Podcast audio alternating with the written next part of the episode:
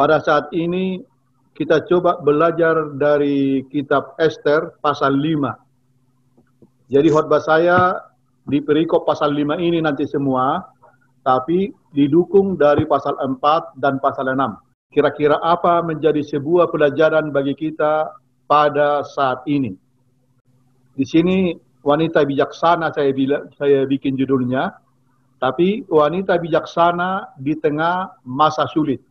Ketika Esther hidup di istana raja, ada ancaman besar diterima oleh bangsa Yahudi. Haman telah mengatur sebuah siasat yang sudah disetujui oleh raja untuk membunuh bangsa Yahudi dari seluruh kerajaan Ahasuerus. Mendengar ini, Mordekai susah. Dia koyakkan pakaiannya, dia coba mendatangi wanita ini, Esther. Dia katakan, Esther, bahaya mengancam bangsa kita. Kalaupun kau berdiam diri, engkau juga pasti kena. Siapa tahu, pada waktu seperti ini, engkau dipanggil Tuhan untuk itu. Benar ini Esther susah. Tetapi dia tidak selalu susah terus. Dia langsung berdoa, berpuasa mengajak bangsa Israel, pembantunya, Kai anjurkan kepada seluruh rakyat bangsa Yahudi, agar kita berpuasa tidak makan, tidak minum selama tiga hari. Mereka berpuasa seluruh di bangsa itu. Itulah sebabnya saya katakan ada seorang wanita yang muncul di dalam badai yang sedang menimpa bangsa Israel. Mari kita baca Esther pasal 5 ayat 1 sampai 2 saya bacakan dulu ya. Pada hari ketiga Esther mengenakan pakaian ratu. Jadi pada hari ketiga berarti ini sudah menjelang selesai puasanya. Sudah selesai. Ya. Dia datang. Luar biasa ini. Ratu ini. Dia memakai, memakaikan pakaian ratu. Setiap hari dia memakai pakaian ratu. Apa pelajarannya? Pelajarannya di sini ada pelajaran yang sangat penting bagi kita, bagi wanita. Jadi datang atau tidak datang raja, dia tetap rapi, rapi. Bayangkan baru saja Raja Ahasuerus kalah perang. Ahasuerus kalah perang. Jadi dia galau, bete. Tak mau panggil ratu sudah satu bulan lebih.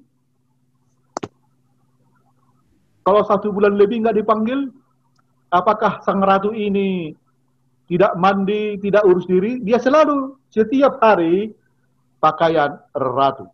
Jadi luar biasa. Ini pelajaran bagi kita para ibu-ibu, baik laki-laki, baik semua.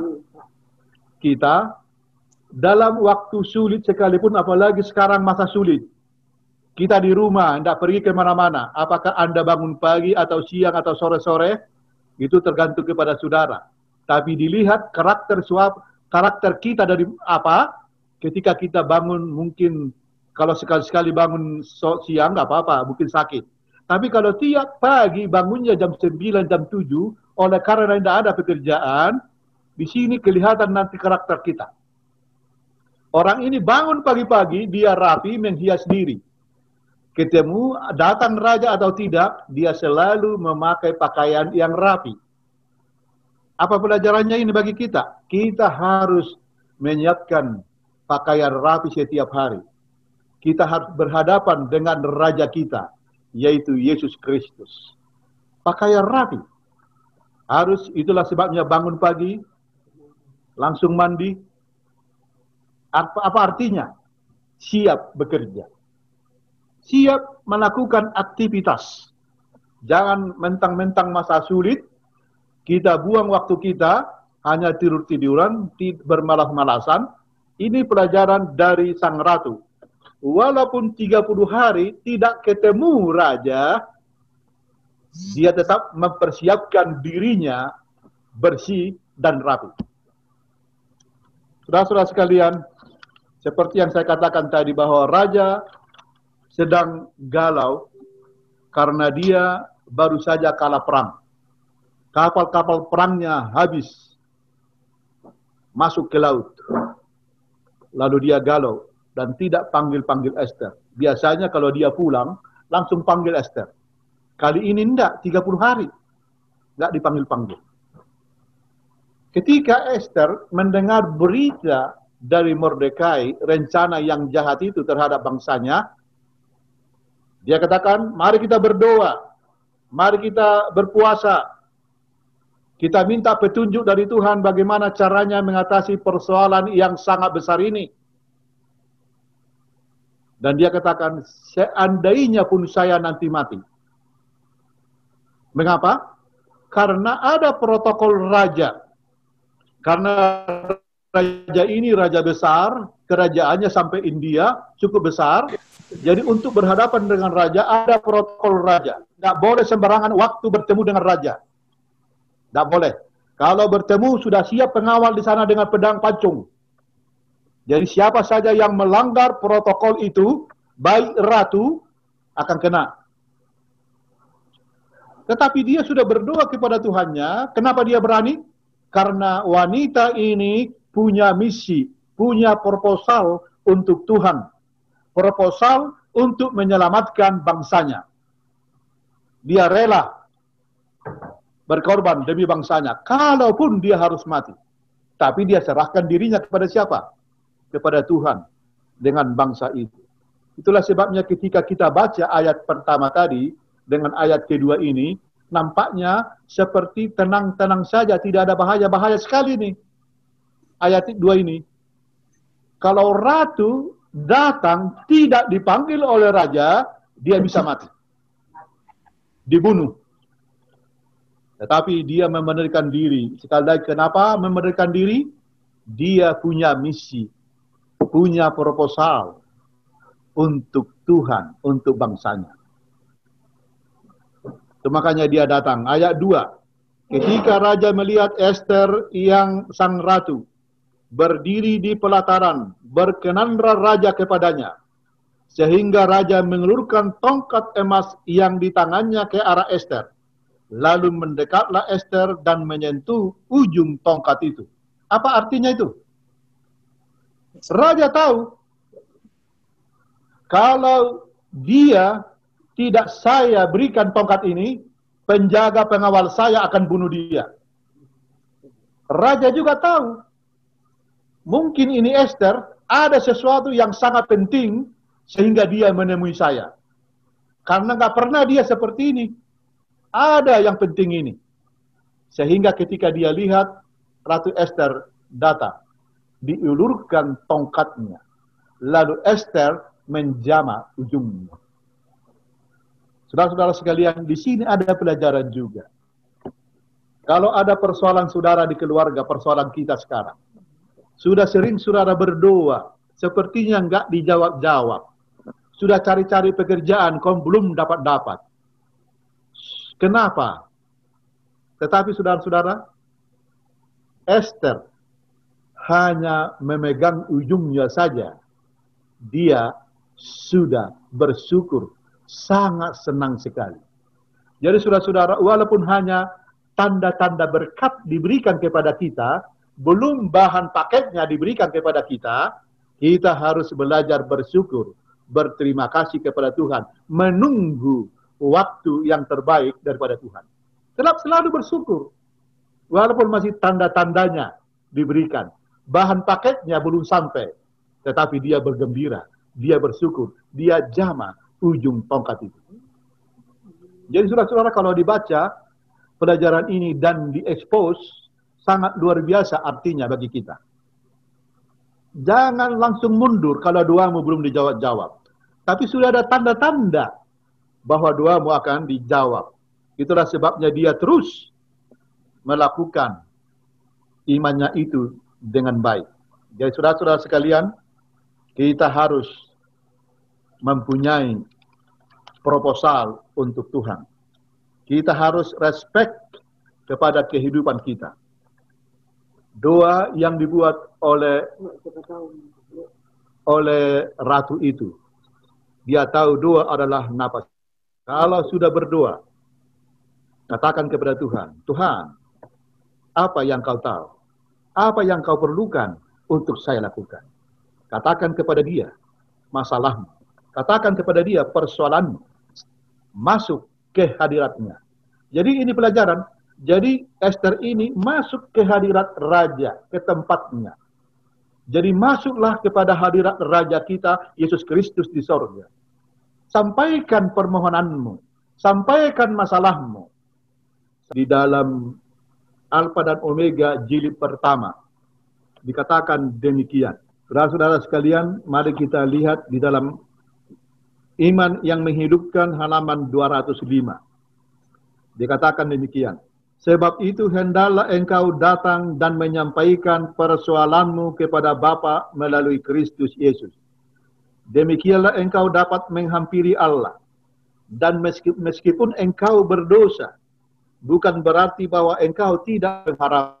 Jika seorang berbuat dosa, kini seorang pada pada Bapa, yaitu Kristus Yesus. Kemudian dikatakan ia memerintahkan malaikat-malaikatnya untuk pergi bekerja menguatkan saudara yang lemah. Jadi dekatlah. Masuk kepada hadirat Allah. Sentuh dia. Walaupun Anda berdosa dan saya punya harapan.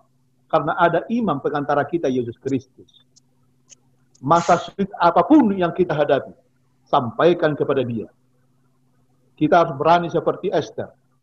Seandainya saya mati, tidak apa-apa. Saya akan beranikan. Kenapa? Seorang wanita yang mempunyai misi yang sangat baik. Mempunyai proposal dia sampaikan kepada raja. Sampaikan proposalmu kepada Tuhanmu. Jadi walaupun sepertinya belum dijawab, ya jangan berhenti. Teruskan. Berpuasa dan berdoa, sampaikan. Dia malaikatnya akan dikirim menolong orang yang lemah sekalipun. Kalau dia datang kepada Tuhan. Kemudian kita baca lagi. Ayat 3. Ya, luar biasa. Tanya raja kepadanya, apa maksudmu hai Esther? Dan apa keinginanmu? Sampai setengah kerajaan sekalipun akan diberikan kepadamu. Dan saudara sekalian. Apa artinya ujung tadi? Dipegang. Tongkat itu diberikan kepada Esther.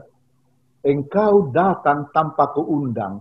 Kalau aku tidak sampaikan ini, engkau akan mati. Lihat itu. Aku tidak undang engkau datang, kenapa kau datang? tapi dia tahu itu berbahaya, diulurkan tongkatnya. Jadi Anda dalam bahaya, Yesus Kristus mengulurkan kasih karunia-Nya untuk saudara dan saya sehingga kita keluar dari persoalan itu. Nyatakan persoalanmu kepada Tuhan. Pegang dia. Bersyukur walaupun hanya tanda-tanda. Belum dijawab. Lalu ayat 4, mari kita baca ayat 4. Jawab Esther, jikalau baik pada pemandangan raja, Datanglah kiranya raja dengan Haman pada hari ini ke perjamuan yang diadakan oleh hamba bagi raja. Apa pelajaran di dalam ayat 4 ini? Perlu kita lihat. Biasanya kalau dia wanita matrek, ya matrik, materi, dia akan katakan demikian. Wah, inilah kesempatan. itu Itulah tunggu-tunggu raja. Saya sudah menderita selama ini. Mari terima kasih raja. Dia tidak demikian dia katakan dengan kalimat tutur bahasa yang baik.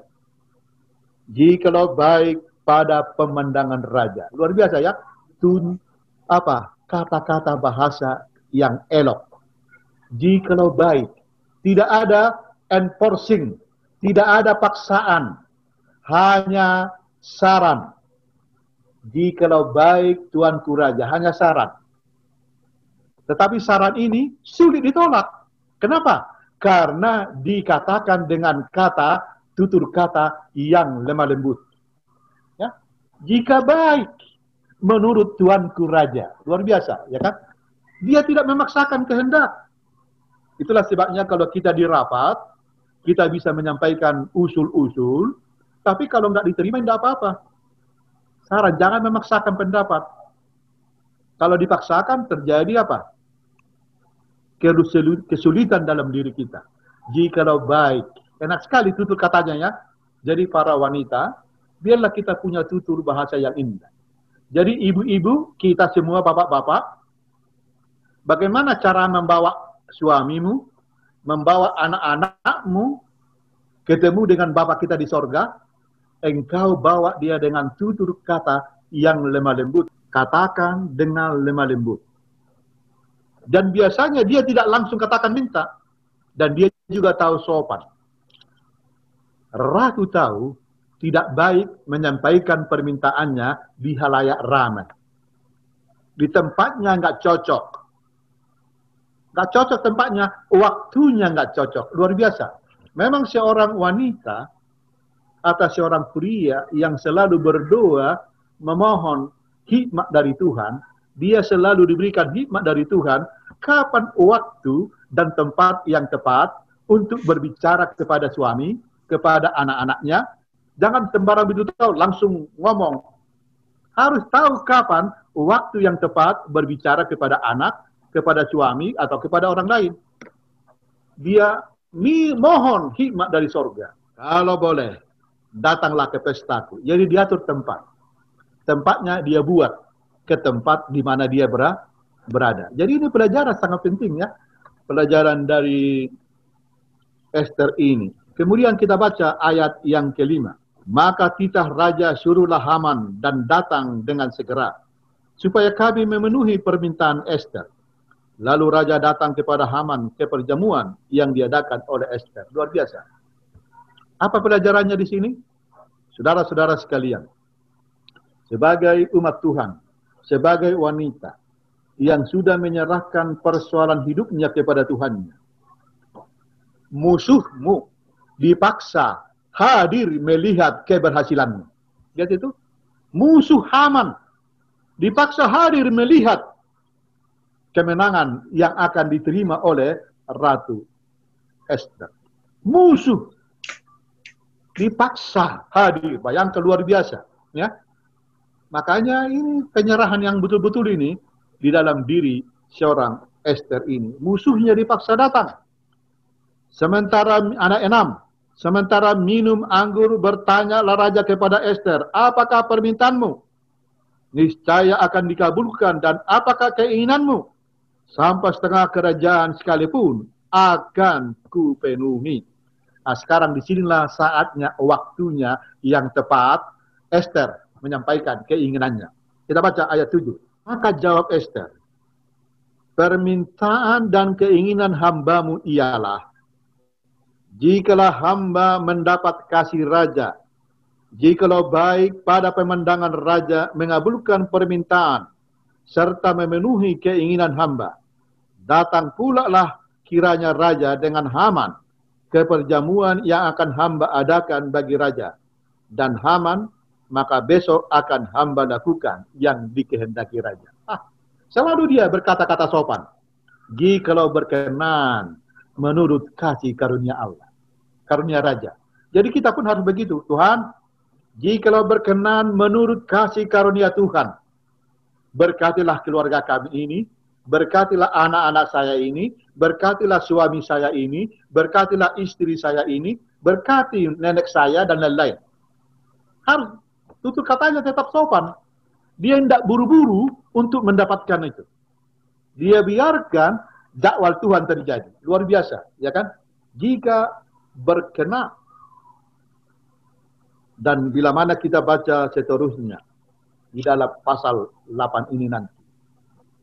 Haman pun datang, raja datang, di sana disampaikan permintaannya itu. Di tempat yang tepat, di waktu yang apa? Yang tepat. Aman. Yang tadinya berpikir dia akan dapat berkat yang limpah. Saudara tahu apa yang terjadi? Sebelum Haman datang ke situ, dia sudah siapkan tiang gantungan untuk menggantung Mordekai dan tiangnya tingginya itu kira-kira 12 meter, 3.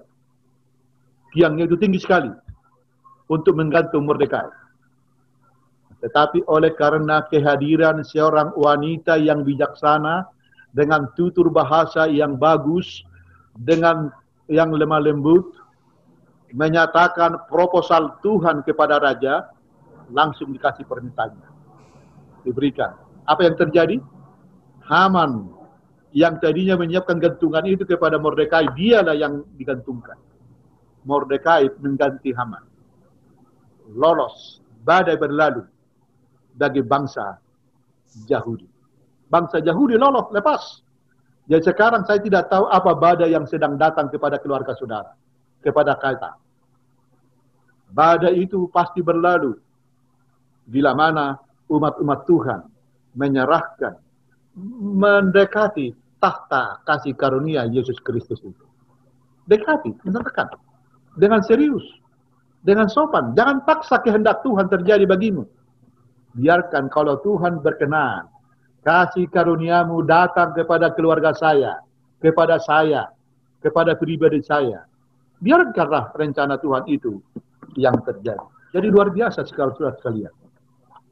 Jadi Esther itu seorang wanita yang bijaksana. Seorang yang berserah kepada Tuhan. Siapa tahu engkau dipanggil untuk itu. Jadi saudara-saudara kalian, kadang-kadang kita ditempatkan di tempat yang sulit. Tapi siapa tahu Tuhan kita tempatkan kita di situ untuk bisa mengatasi persoalan kehidupan kita. Pada saat ini sudah-sudah sekalian, kalau hanya kita baca ayat itu begitu saja, tidak kita lihat ayat demi ayat ini, tidak ada perkabarannya. Perkataan luar biasa. Jadi marilah kita sebagai gereja datang kepada Tuhan seperti Esther. Kalau ada persoalan, jangan hadapi sendiri. Anda tidak mampu, saya nggak bisa. Tapi ada imam kita Yesus Kristus di sorga. Dia siap mendengar suara-suara orang berdosa yang datang memohon permohonan kepada tahta kasih karunia-Nya. Dan dia siap memerintahkan malaikat untuk menolong kita keluar dari kesulitan itu. Walaupun hanya baru tanda-tandanya, tetaplah sabar menunggu rencana Tuhan untuk keluarga kita. Inilah doa dan pengharapan kami. Amin. Terima kasih kepada Bapak Pendeta S. Manjun